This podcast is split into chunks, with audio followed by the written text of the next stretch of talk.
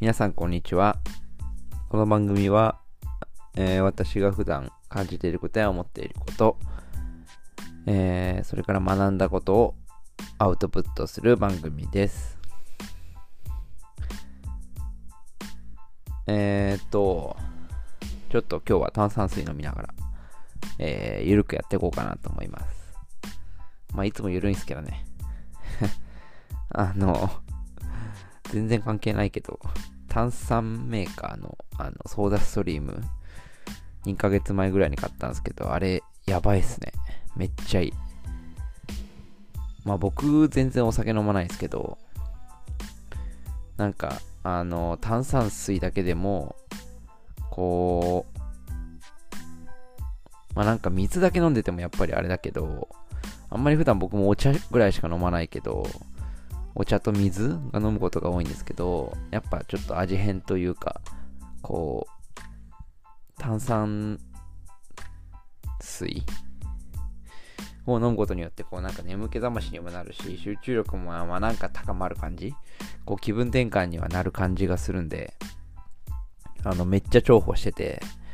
あのま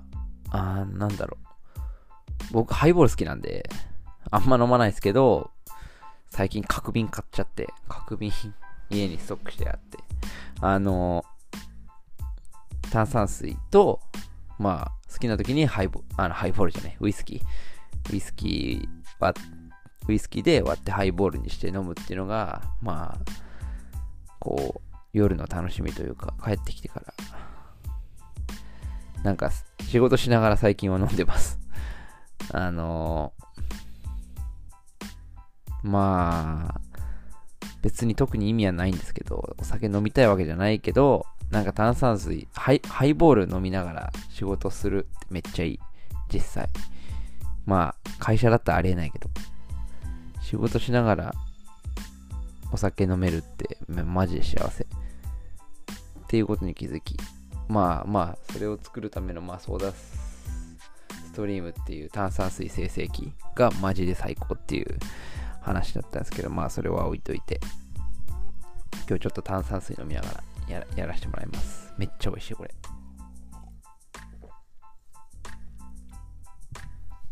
ああ、美味しい。でね、これ炭酸水って、こう、調節できるっすよね。調節できるのがいい。あの炭酸を、のない強度っていうか、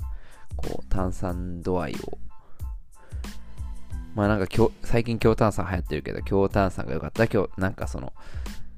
結局は炭酸ガスを入れるから、ん？炭酸ガスを入れるんだよね？多分。うん。わかんないけど、よくわかんないけど、こう、水にガスを入れるんですよ。いや、まあ、大体みんな知ってると思うけど。そう、その、まあ、こう、何プッシュかするんですけど、そのプッシュの数で、まあ、炭酸、ちょっと強めにするのか、まあ、普通の、こう、わ割るタイ、割る用の、まあちょっとあんまりこう酒の味が消えない感くらいの、まあ炭酸の量というかを調節してできるのでマジでいい。これは。マジで神。神商品。だと思います。えーっと、えー、今日何話すんだっけな忘れちゃったよ。炭酸水の話でいいかな えっと、あー、え？えー、っと、まあ今日何話そうかな、じゃあ。ちょっと今から。あ、じゃあ今日このことから。うーんと、ななんていうのかな？まあ結論から話すと、こう、固定概念にとらわれるなっていう話をちょっとしたい。固定概念にとらわれるな。で合ってんのかな。うん、なんかグダグダですいません。あの、固定概念にとらわれるなっていう。か、うーん、なんか、こう、昔の人が思ってやっていたこと、スタンダードでやっていたことが今じゃ当たり前じゃないんだよっていうこと。を最近、最近というかまあ昔から僕は結構思うタイプなんですけど、まあ、あの構私はみんなと同じようなことはしたくないタイプしたくないというかみんなと違うことをこうやってみたいとかやりたいとかっていう思考だったので昔から。えっ、ー、と、まあなんかみんなと同じことしてもつまんないから、なんか違うことをしたいなとか、もっとこうしたプラスアルファしたらなんか面白いことできるんじゃないかなみたいな、こう、ずっと考えていたんで、まあなんか、うーん、ちょっと、みんなんかよく学校とかだと、なんか正解、まあ正解というか当たり前な答えがあって、まあみんな大体その答えに行き着くけど、僕はちょっとなんか、まあ外れた、外れてたというか、思考的になんか、違う路線に行っちゃうことがめっちゃ多くて、え、違うの？みたいな感覚に陥ったことめっちゃ何度もあるんですけど、なんかそういう感覚持ってるのかな？よくわかんないけど。まあ人よりずれてるかもしんない。なんて言うんだろう。まあ個性があるっていうことにしといてください。はい。で、うーんと、まあいろんなことに対して絶対思わなきゃなんない。まあこの前の配信でもそうですけど、こう、その物事に対して y, y, why, なぜ？をこうつけて、まあ、考えろっていう。だ結局なんとなくが意味ない。なんとなくじゃあ、まあそのまま同じ結果が生まれるよっていう話なんですよね。やっぱりこう自分のうーんと、その、まあ、周りが先にやった人がそうであっても、本当に自分はそれで合ってるのかっていうことを一回こうやりとりしなきゃなんない。再確認しなきゃなんないなって思います。まあ、ただ前の人がやったから同じことやったら、まあ、成功するだとも限らないし、うーんと、こう自分の、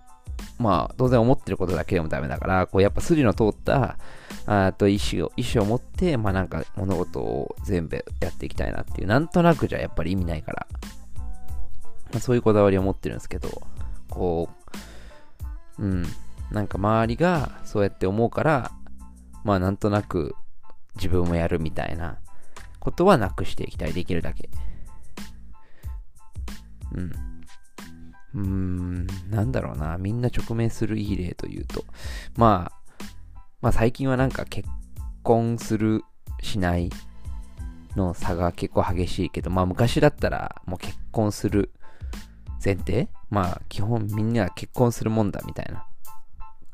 もう結婚する人はほとんどだと思ってた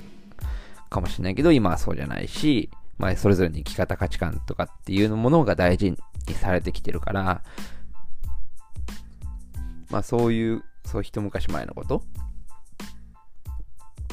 とはちょっと生き方が変わってきてるなってところもあるし、まあその結婚した後っすよね、最近は。なんだろう、結婚して、まあ自分結婚してないんで、なん、なんの説得力もないけど、まあなんか、こう、女は家事、男は仕事みたいな。あの、あるじゃないですか。こう役割分担みたいな。結婚したら男が働いて女が家事をするみたいな。なんか、まあ僕で言うと、子供の時はそうだった。けど、今26なんだけど、今、現在考えてみると、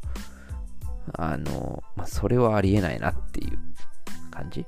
で、自分の親世代、まあ、50代、60代、40代、50代、50代ぐらいの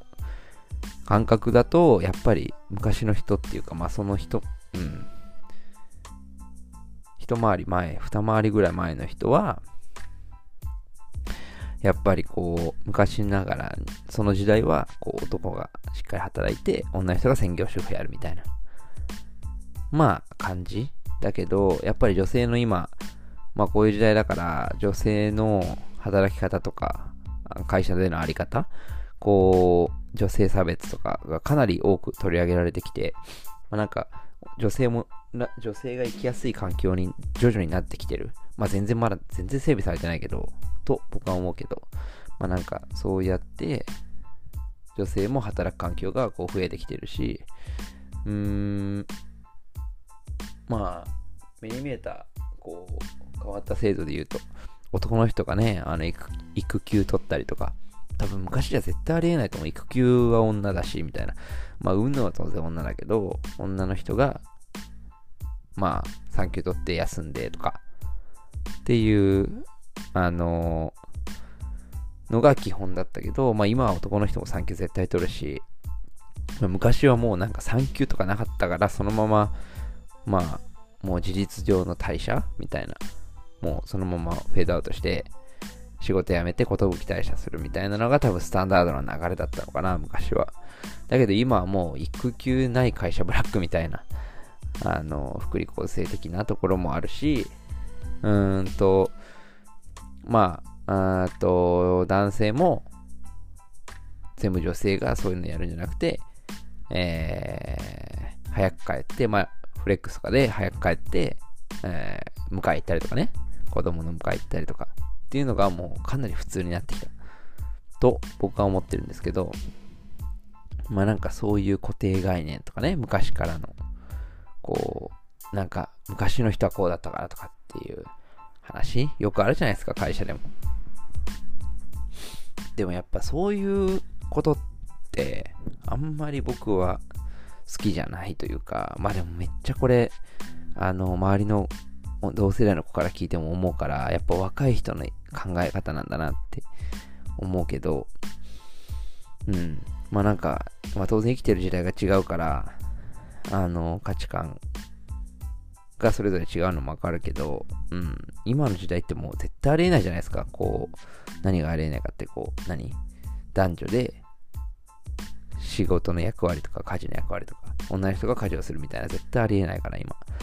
男の人も当然料理もするし、洗濯もするし、育児もするし、みたいな。こう、やっぱ家族で病、うん、なんだろう。まあ、それは家族それぞれのやり方があるから、昔ながらの考え方もあるだろうけど、なんか今はその家族で、こう、どうするかみたいなところは、まあ、それぞれ、あの、個人差というか、うん、あるなっていうイメージ。で、なんか昔のことを、まあ当然昔の人だから、まあ先輩が思う、やってることは、まあ全然マイナスにはなんないと思うけど、まあ当然やってきてそれができてたことを変える必要ないともは思うけど、うん、やっぱ今にあった生き方とか考え方とかをやっぱ取り入れていかないと、そうやってこう、うん、今こういう時代だし、こういう時代ってなんかあれだな、抽象的だな、なんだろう。うん、著しくこういろんな状況が変わったりとか、環境の変化とかかなり速いスピードで、えー、っと、変化していると思ってるので、まあそれに柔軟に対応していくためにも、うん、なんかこう、敷かれたレールの上をずっとやってても意味がないなっていう話。で、まああと一つ例を挙げると、まあ例えばね、こう、まあその、聞いてる人がそれだったら、嫌だなと思ってあんま言いたくないんだけど、例えばもう今銀行がやばいみたいな言われてるじゃないですか。みんなお金も借りてくんないし。借りてくれんのかなこうみんな、まあキャッシュレスの時代だから手数料で、結局銀行って手数料って儲かってると思うから、手数料が取れないから人もこうお金、えっと、口座から下ろさないし、キャッシュレスだから勝手にこう、引かれて終わっちゃうし、結局銀行のメリットはなくなる？って考えると、まあ、今の銀行のあり方ってかなり昔と比べてこう変わってきたなっていう。で僕の地元の静岡なんてもう合併だらけっすよ。銀行。まあ地方の小さい銀行同士が合併して、まあ地方銀行の強い組織に、まあ、立ち向かおうとしてるとか、まあ、そこに対抗しようとしてるんだけど、もうちょっともう、うん、どうなのかなっていうところも感じてるし、ただ昔だったら、もう銀行にすれば、銀行に就職すれば安泰みたいな。絶対あったと思うんですよね。こう、うん、銀行マンはこう、もう安定していいみたいな、公務員みたいなもんだからみたいな感じだったけど、今は絶対ありえない、そんなこと。で、これからかなり、うん、いろんなことが変わってきて、まあ、銀、まず銀行員いらないみたいな感じになるし、窓口いらないじゃん。窓口なんか行ったことないし、自分。全然行ったことないですよ。窓口なんて行く必要ないし。うん。まあ、当然会社経営してる人とか、まあなんか振り込みとかうん、でもな、なんで行くのかな？よくわかんないけど。定期預金とかなのかな？うん。なんか銀行のメリットをあんま感じなくなってきてるのが正直なところなんですけど。まあ実際どこでもいい みたいな。一個あればいいみたいな感じなんですけど。うーん。っていうところとか、まあ今の身の回りの生活でもやっぱり、うん。あのー、なんていうかな。自分の思ってることと昔あったことはやっぱり違うんだよっていう。だからそれは今の自分から見た考えと今の子供、えー、まあ小学生とか中学生とかとかが思っていることも絶対違うと思うし、まあそれが大人になってもその年の差は変わんないから接し方とか、うん、まあ当然大人になって同じ分だけ年は取るんだけど、その差が縮まることは全くないから、あのー、まあ当然、ち、あの、年齢によって対応も変えなきゃな、対応とか、まあ、話し方とか、考え方とかも絶対変えなきゃなんないし、逆を言うと、あの、今、40代、50代の上司とか、で、まあ僕の勝手な、あの、感想ですよ。感想っていうか、あの、大変だなって思うことは、やっぱ僕らの世代が、まあ、うん、自分で言うのもな、別に僕もそうだと思うけど、だらしないっすよ、マジで。だらしない。だらしないっていうか、うん、なんだろうな。多分接しづらいと思う。で、なんか うーん、会社で言うと、そのなんか、なんかちょっと言ったら、こう、うん、なんか会社のでなんかいじめられたみたいな話に大きくなっちゃうしとか、こう、もう、ばっ、ちょっと言っただけで、旬となってやめそうになっちゃうし、みたいな、あの、感覚的なところは絶対あるから、その、まあ当然上司の方、40代、50代、60代の方っていうのも、こう、あの、後輩？後輩っていうかまあ部下ですね。には、こう、対応は、まあ、それなりに考えなきゃなんないなとは思う、思うんですけど、まあ、うん。気使って大変だなってめっちゃ思います。会社の人とかね、特に。まあでも、それは、まあ、見方がから、見方変えたら、上の人が、うん、まあ気使って当たり前？みたいなところも、僕らの世代では絶対思ってる人は多い。と思うんですよね。まあ、そう。だからね、時代に応じて、やっぱり対応していかなきゃなんない、何事にも。と思いますね。いろんな授業もそうだし、うん、まあ、柔軟にこう対応していく。そしてまあ何が次流行りそうかとか、っていう考え方もやっぱ大事になってくるから、こう昔あったことが絶対今20年後できるわけじゃないし、その20年後に同じことが起き起こるわけでもないから、まあ、なんかこう、ちょっと頭を柔らかくして、うんと、まあ、昔と今と未来じゃ、こう考え方が違うし、全然時代も変わってくるから、こう、昔できる、できたことが今できるわけじゃないよとか、昔当たり前だったことが今は全然もうむしろいらないぐらい当たり前ではないっていうことに最近気づかされたんで、ちょっとこんな話をしてみました。はい。ぐだぐだ。あれっすね。下手？話が ちょっと勉強します、これも。これも、あの、形として残しておくんで、しっかりみんな聞いてください。ありがとうございました。はい。じゃあ、炭酸水はしっかり飲んで、えー、っと、また明日も頑張りましょう。では、じゃあね。